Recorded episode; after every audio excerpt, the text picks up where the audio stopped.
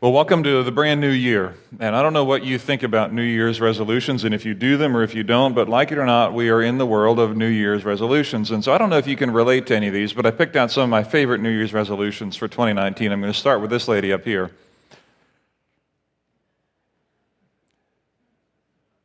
Got her? And then I'm going to go here, because this may relate to some of your list as well. I'll give you a minute to read this one. Might be realistic for some of us. Twitter had fun with this, by the way. Twitter Moments popped in the first of the year that some people had already broken their New Year's resolutions by January 1, and here's what Joe Caulfield had to say on December 31. Not even midnight, I've already broken 3 of my New Year's resolutions and 2 of the 10 commandments. I wish you all the best for 2019, she says. This guy named James Amblin wrote on January 1, he said, I've broken my resolutions, but I'm optimistic about 2020.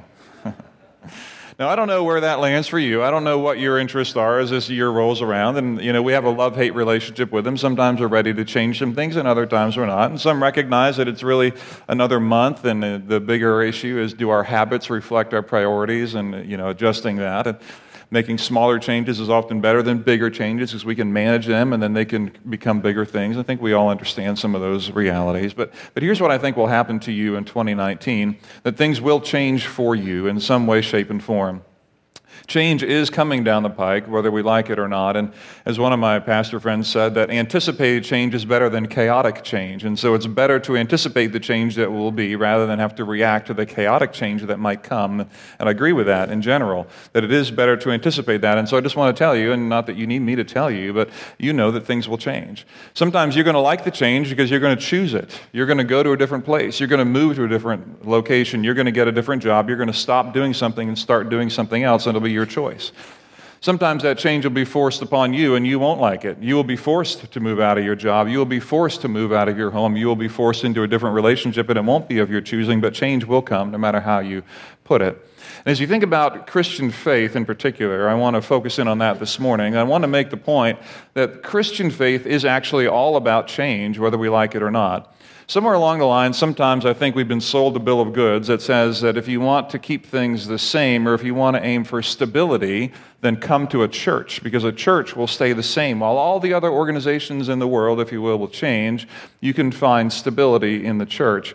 And I would argue that while you may not find stability, you should be able to find peace, but that peace and stability are not synonymous. That peace happens even in the middle of change.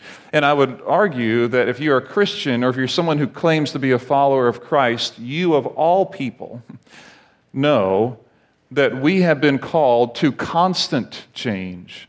Christians are called to constant transformation. Christians are called to constant renewal, to become more and more like Christ. That is not an event, but a journey. It's not a one-time thing where I declare and I pray and I confess my sins and I become a Christian, and then thankfully I can go to a church that will never change again in the history of the world. But it actually is an ongoing reality that your heart, your mind, my mind needs to continually be in the business of change, transformation, renewal, thinking about things in new and different ways. Here's what we know about ideas and new things, that ideas actually drive innovation. Ideas drive innovation, but big ideas drive transformation. Ideas drive innovation, but big ideas actually drive transformation. The two are different. About 150 years ago, the only way to get around North America or the United States would have been by horse and carriage or horse and buggy, right? And the ideas around that were significant. There's innovation around how you should build a carriage. Let's build bigger wheels. Let's build them with different materials around the outside. Let's make them a little bit lighter. Let's take care of the horses a little bit better so they're faster, stronger, and live longer, so you don't need to spend as much on what drives the carriage. And those ideas were all good, and they drove innovation. Carriages all looked different. They began to get faster, but really they were only for the rich and the wealthy in our country. And then some guy by the name of Henry Ford came along and had a big idea to let me develop something that the masses can actually get wherever they want, whenever they want. And he developed the Model T. And our entire transportation system has been transformed because of a big idea. For many of us in our own lifetime, we've had several big ideas that have driven transformation. Back in the day, there used to be telephones in homes. You ever remember that world where that existed? Something called a landline. As the telephone technology began to advance, ideas around that began to develop along with it, and pretty soon we began to pursue something called a mobile phone. You remember that language around that? Do you have a mobile phone? Some of you actually had a car phone. Remember that language? Car phone? Some of your car phones were actually hooked up to your car horns. So when you were on the job site and someone called your phone, your horn would start beeping, which your neighbors loved when you were working on the roof and couldn't get down quickly to get to that phone. And ideas drove innovation, but somewhere along the line, someone by the name of Steve Jobs had a bigger idea that actually drove transformation. Said, what if we take not just the phone, but the power of the newly developed and accessible internet and mash them into one thing and create this thing called the iPhone that has completely transformed the way that we think about technology, the way that we think about our lives, and the way that we think about almost our entire world, harnessing both the power of the internet and the phone in one device. We don't even call it a mobile phone or a car phone anymore. We hardly even call it a phone. Big ideas drive transformation. And what I want to talk with you about for the beginning and opening of this year, of 2019, is what I'm going to say is the biggest thought that you will ever think. The biggest thought that you can ever have, the biggest idea that you will ever think will transform the way that you do everything in your world, the way you relate to your spouse, to your teammates, to your business, to your finances, your anxieties, your insecurities about how you see yourself in the mirror, your children, your grandchildren, your future, your health. The biggest thought that you can ever think will indeed, because big ideas drive transformation, will indeed have the potential to transform your life. This morning, I want to introduce you to the idea of transformation. This is an introductory message to the real meat of this, which will take place next week for the following 5 weeks as we talk about the biggest idea or the biggest thought that you will ever think. But this morning, I want to talk to you about transformation, what it is, how it works, and why I think you should want it. Because transformation is at one time very appealing and exciting and innovative, and at the same time, scary, different, and full of anxiety. Because if indeed transformation comes, that might mean that you might need to stop being in the relationship that you are in right now. That might mean that you need to leave the job that you are currently in. That might mean that you need to lead your company in a completely different direction or change the leadership structure in that group. It might mean that your marriage that's going this direction, you might actually need to do the thing that you know you've needed to do but haven't had the courage to do, but you might actually need to do that. Transformation actually requires a tremendous amount of courage, and because of that, we would prefer to make smaller changes that may or may not actually lead to life change. So I want to talk to you about transformation, what it means, how it works, and why I think you should want it. And then the following week, for the next 5, I want to go into the biggest thought that you will ever think that can drive the kind of transformation that I think you actually really want. So if you have a Bible, I want to invite you to turn to a letter that the Apostle Paul wrote to an early church that was stationed in Rome. I'm going to invite you to turn to the book in the Bible called Romans. It was a letter written to a new church in Rome. Frankly, every book in the New Testament was a new church, but anyway, you know, written to the early church. If you don't own a Bible, there's a Bible in the pew near you. That's our gift to you, by the way. But Romans chapter 12 is where we're going to start. And what I want to do is take you into some background quick. Here we go. Whoopsie. Oh, hold on. There we go. All right. I want to take you to the verses just before Romans 12 to give you some background on what you're looking at. So if you have it, your Bible in Romans 12, just look up here on the screen for 1 second, and then we will jump into Romans 12.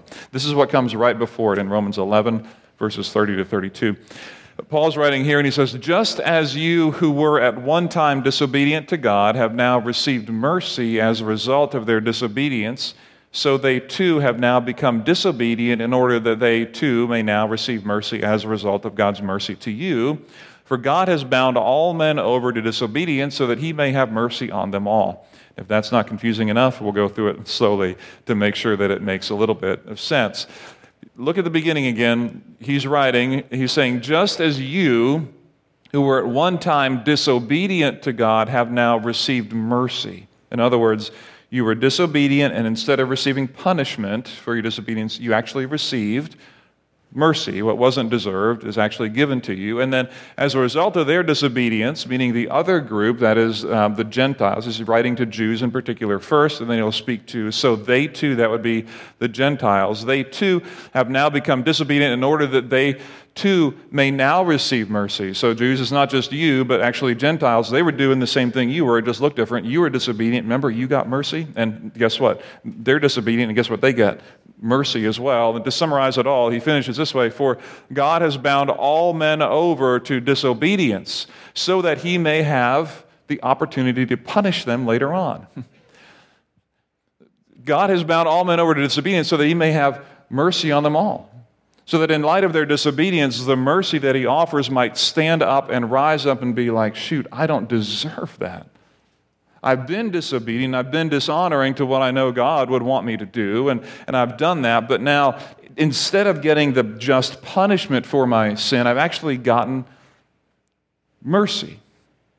It's a crazy thought, it's an absolutely crazy concept because it's obviously not deserving. And so it's in light of that that Paul writes then in Romans chapter 12, and if you have your Bible open, I want to invite you to look at that now with me.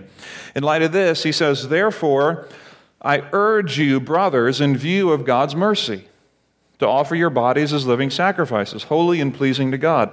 This is your spiritual act of worship. Do not conform any longer to the pattern of this world, but be transformed by the renewing of your mind. Then you will be able to test and approve what God's will is, his good, pleasing, and perfect will. Now, these two verses are going to be where we're going to look at this morning. They'll be our focus for the morning, and I want to take you back to the beginning of verse 1.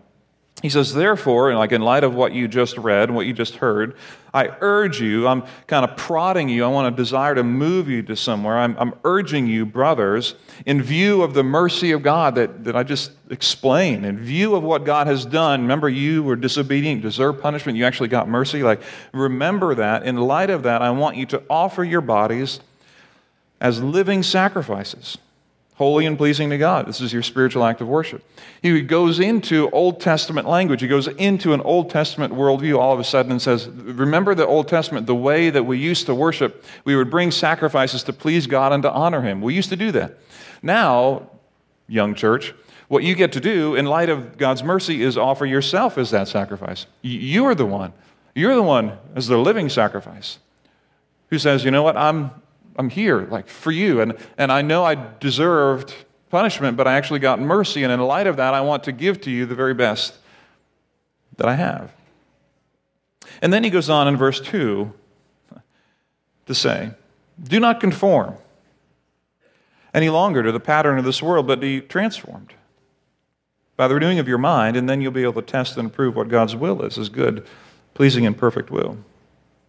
Strange couple of phrases going on here, and I think they need some clarification for me at least, and I hope it'll be helpful for you. And he begins in verse 2, he says, don't conform any longer to the pattern of this world. And I don't know what translation you're reading from. If you're reading from the New International Version, it probably says do not conform. If it says from the ESV, at English Standard or New American, it probably says do not be conformed any longer. But if you're a grammar nerd, grammar nerds arise for a moment and enjoy the next moment here.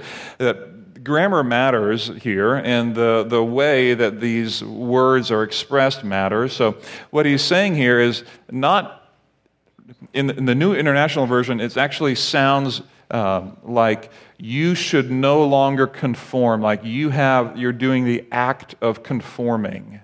But actually, in the Greek, the voice, we don't have to talk about this in English, so just bear with me just for a minute in my grammar nerdness, okay? The voice of this verb is middle or passive. And what that means is, rather than saying don't conform, he's saying don't be conformed, which totally changes the way that I should think about this. What he's saying is there are patterns in this world that have an effect on you, that press on you, and they are the one doing the action of the conforming onto you. It's not so much that you are conforming to the patterns, but that the patterns of the world actually change and impact you. You are being conformed by the patterns of the world. That's what he's saying. Okay, so don't be conformed by these patterns. These patterns are patterns that you and I experience all the time. They're patterns of the technologies that we have created, by the way. John Dyer, in his book, From the Garden to the City, talks about technology in a brilliant way, in my opinion, and he makes this statement. He says, first we shape our tools, and then our tools shape us. And he's right. He gives a great illustration in there about imagine a plot of ground in front of you, just dirt in front of you, and your job is to dig a bunch of holes for the day, and you have 8 hours to go dig holes. If all you had was your hands, you might be able to dig one or two, depending upon how many stones, roots, or rocks, whatever that you get into. You might be able to dig a few more than that if you're really gung-ho about it. Now, somewhere along the line, if you were to do that every week, you would realize along the way there's got to be a better way. And maybe if you had some steel around, you could figure out how to create and maybe invent even a shovel. And this is what we've done. We've invented the shovel. And now all of a sudden, if you have the shovel and you have the same job next week, you might be able to dig, instead of 2-3 holes a day, you might be able to dig 50 holes a day because you have a shovel. You have a tool.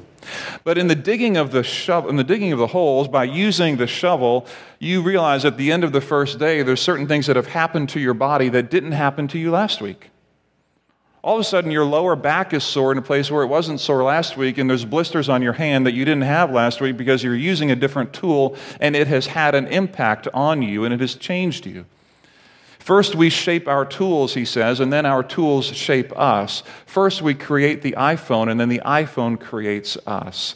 First, we create Instagram, and then Instagram shapes our view of our identity, right? So the patterns of this world, the things that we have created that make sense to us, first we create them, but if we're not careful, we don't realize that the impact that has on us. Is this not true?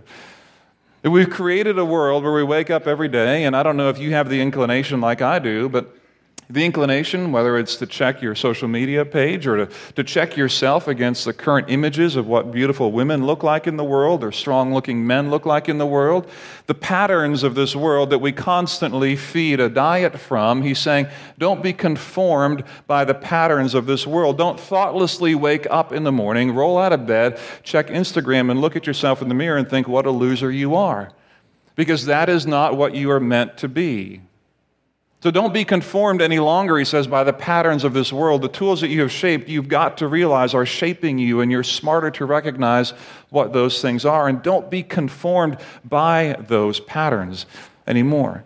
And the alternative to that is, he says, but be transformed.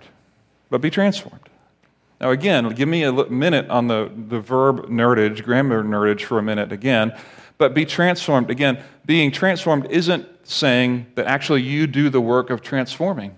He's saying, but be transformed. That transforming is actually the end. It isn't what you do. It's what, in their book, The Four Disciplines of Execution, there's 3 authors, I can't remember them all, but they talk about how organizations change, and they talk about there are both lag measures and lead measures. In other words, if you want your organization's bottom line next quarter to increase by 10%, the only way to know that is to measure at the end of the quarter and look down the quarter and say, by the end of the quarter, I want our bottom line increased by 10%. That's what they call a lag measure. A lead measure is what am I going to do today to determine that lag measure will actually happen. To put it in simpler terms, if you have a desire this year to lose a certain amount of weight, if you want to lose 10 pounds in 2 months, you're going to say, hey, as I step on the scale later on, I want to have lost 10 pounds. And the lead measure today then is that I'm going to watch my calorie intake and maybe exercise. Okay, so those are lead measures. Lag measures are what happens later on. He's saying, be transformed. In other words, the transforming is what happens later on. You will end up being transformed, but it's not like you wake up today and you think, today I'm going to transform myself. That's not what he's saying. That isn't the way it works. Just like you don't wake up and say, today's a day that I'm going to have lost 10 pounds. No, today is the day where I realize I'm going to have 1 cookie instead of 7. Okay? That's what I'm going to do. It's a lead measure that will be predictive of a future outcome. If I want to be transformed, there are certain lead measures that I need to do that will predict that future outcome. And he describes it right there. Do not be conformed any longer by the pattern of this world, but be transformed. And then he gives the lead measure. He gives that thing which now we are to do. And look at it right there in your text in verse 2. But be transformed by the renewing of your mind. And that's what he tells you, and he tells me, and he tells anyone who's ever called themselves a Christian to do. That in the renewing of your mind, in the taking control of your mind, in the putting of your mind into a space where you are constantly in this renewal cycle of thinking in fresh and clear ways about who God is, what the gospel means, how I flesh that out in my marriage, in my business, in my workplace, as my mind is constantly being renewed, that is my lead measure today, then the lag measure is later on I will end up being transformed because of the renewing of my mind. And that is a call for a constant change. It is a call for a constant rethinking. And this is why I tell you, this is why I think you already know, that the Christian life is about constant change. It's about constant renewal. It is not about stability as much as it is about peace. Those are two different things. You can have peace in the middle of instability. But it is about this constant call and draw to renew. Think again. You have assumptions about who God is because of the way your father raised you, I get it. You have assumptions about the Bible because of the way your church background is or isn't, I get it. You have assumptions about Jesus because of whatever. You have assumptions about who Christians are because of people who have let you down, hypocrites, people who have failed morally or whatever. You have assumptions about that, I get it. He's saying, Christian, be willing to challenge your assumptions and be ready to renew your mind over and over and over again, that you can be transformed, that you will no longer be conformed to the patterns of this world. We see how this works in the opposite in the beginning of Romans. Romans chapter 1, he writes this. He says, furthermore, since they did not think it worthwhile to retain the knowledge of God, he gave them over to a depraved mind to do what ought not to be done. He's saying there are people in this world who no longer thought it was necessary to wake up in the morning and ask, what would God have me to do? I don't need the knowledge of God anymore. Fine. Then they gave their mind over to whatever they thought was best for the day, whatever they thought was best for their relationships, whatever they thought was best for how the world should work. Just gave them over to that. This is about the work in the mind. And then he finishes this verse with a powerful, powerful way. In verse 2, look what he says at the end of this verse. When you do this, then you will be able to test and approve what God's will is, his good, pleasing, and perfect will. That is a powerful statement. And if I had a dollar for every time someone asked me, hey, Tim, how do I figure out what God's will is? How do I figure out what God's will is? How do I figure out what I should do next? How do I figure out what God wants me to do in my future choices? How do I figure out where I should go to college, who I should date, who I should marry? How do I figure out what God wants me to do in my relationships? Man, how do I figure that out? This is what Romans 12:2 just says right here. You want to know how to do that? Renew your mind. And in the renewing of your mind, your life becomes transformed because you, in new ways, think about this world and who God is and your relationship to Him in a completely different way. It doesn't conform you any longer to the pattern of this world. And all of a sudden, through all the mess and all the busyness and all the noise, you see, this is how God would have me to act here. This is what God would do here. I know this because my mind is constantly thinking of. I'm being renewed in. I'm seeing Him in a fresh way. I'm seeing the implications of the gospel. I'm seeing that I deserved punishment, but I got mercy. And in view of God's mercy, my mind is rethinking what I should do. And in that, all of a sudden, I am finding great clarity about who I should date, where I should go to school, what kind of job I should take, what the future of my business should look like. All of a sudden, clarity comes as my mind is being renewed. So let me put it to you this way. If you have a mind for change, you have to change your mind. If you have a mind for change, you have to change your mind. If you're mind for change and you think that change will come and you want to be growing as an individual, as a person, as a leader, in any way that you are, you have to change the mind for that purpose, for that reason. If you're mind for change, you have to change your mind. And this is where I want to kind of drop us for a minute and say these verses to me are so critical to help us, I hope, as a church, for a foundation to think about what does transformation look like for me? What does transformation look like in my relationships? What does it look like for our church?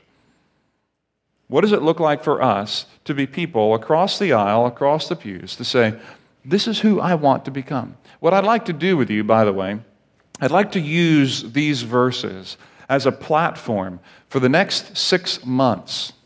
Not to continue to speak on this passage every week, although that would be something, right? That may not be that interesting, but it would be something. But to use these verses as a platform to guide our public messages here, public teachings for the next 6 months. And what I'd like to do for the next 6 months, beginning next week, step into the biggest thought that you will ever think. And next week, I'd like to talk with you about this, who God is. For 5 weeks, I want to talk to you about the biggest thought that I think you will ever think is a thought you think of when you think of God. The biggest thought that you will ever think of is a thought you think of when you think of God. And it may seem so big that it's hard to get your hands around. It's kind of like air. It exists, and if it weren't here, we would suddenly miss it. But we don't often think about the air because we just wake up breathing it. And often we think, well, God exists, and he's probably nice somewhere. I think he's powerful. Oh, he created the sunrise and the sunset, so he must be powerful. I want to go further with you because the biggest thought that you will ever think is the thought you think of when you think of God. And if you and I don't have clarity around a renewed mind on who God is, I don't believe we will be transformed in all of our relationships to reflect his character in all of them. So I'd like to talk about who God is. And then after that, for a couple weeks, I'd like to talk with you about who you are. I'd like to talk to you about who you are. What is your constitution? What is your makeup? Who are you really? Who is it that you're meant to be? And then finally, I'd like to, for a couple of weeks, talk about what the church should be. What the church should be. Who is it that we should become together? These will be 3 different series. We'll label them differently, but they're all based on the same idea, that the renewal of our mind is essential for us to move toward transformation so that we are not conformed any longer to the pattern of the world and that we can know what God's will is, his good, pleasing, and perfect will.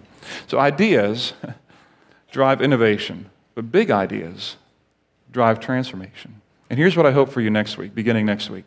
As we get into the biggest thought that you will ever think, I hope that as we get into who in the world God is beginning next week, that this big idea, this big thought about God will indeed drive a transformation for you, that your mind can be renewed, that you can think again about who he is with the net result of your life being transformed to become more and more like Jesus Christ. I'd love to have you on the journey for the next 5 weeks, the biggest thought you will ever think, starting next week. Will you pray with me? Our good God and Heavenly Father, I thank you for the chance to stop in this little letter to the book, to the people in Rome, to see again how transformation works and the importance of the renewal of our mind in this process. So I pray for us as we step into 2019 with our various goals and priorities and things that we love to see accomplished. And some of these things are simply wishes or dreams because we don't have an action plan associated with them yet. And I understand all that. But I pray that above and beyond all of that, that you would help us to step back, especially if we call ourselves a Christian, to come into the space and be willing to renew our mind in the thinking about who you are, that we can follow a God who legitimately is the God of the Scriptures, the God who's been revealed to us, the one who is and always has been, I am. And so I pray that our minds would be renewed, our thinking would be challenged, that our lives will ultimately end up being transformed for both our benefit, but also for your glory. And so we pray that. We ask for your grace in that. We ask for your courage in that as we walk through this space. And this we pray in Jesus' name. Amen.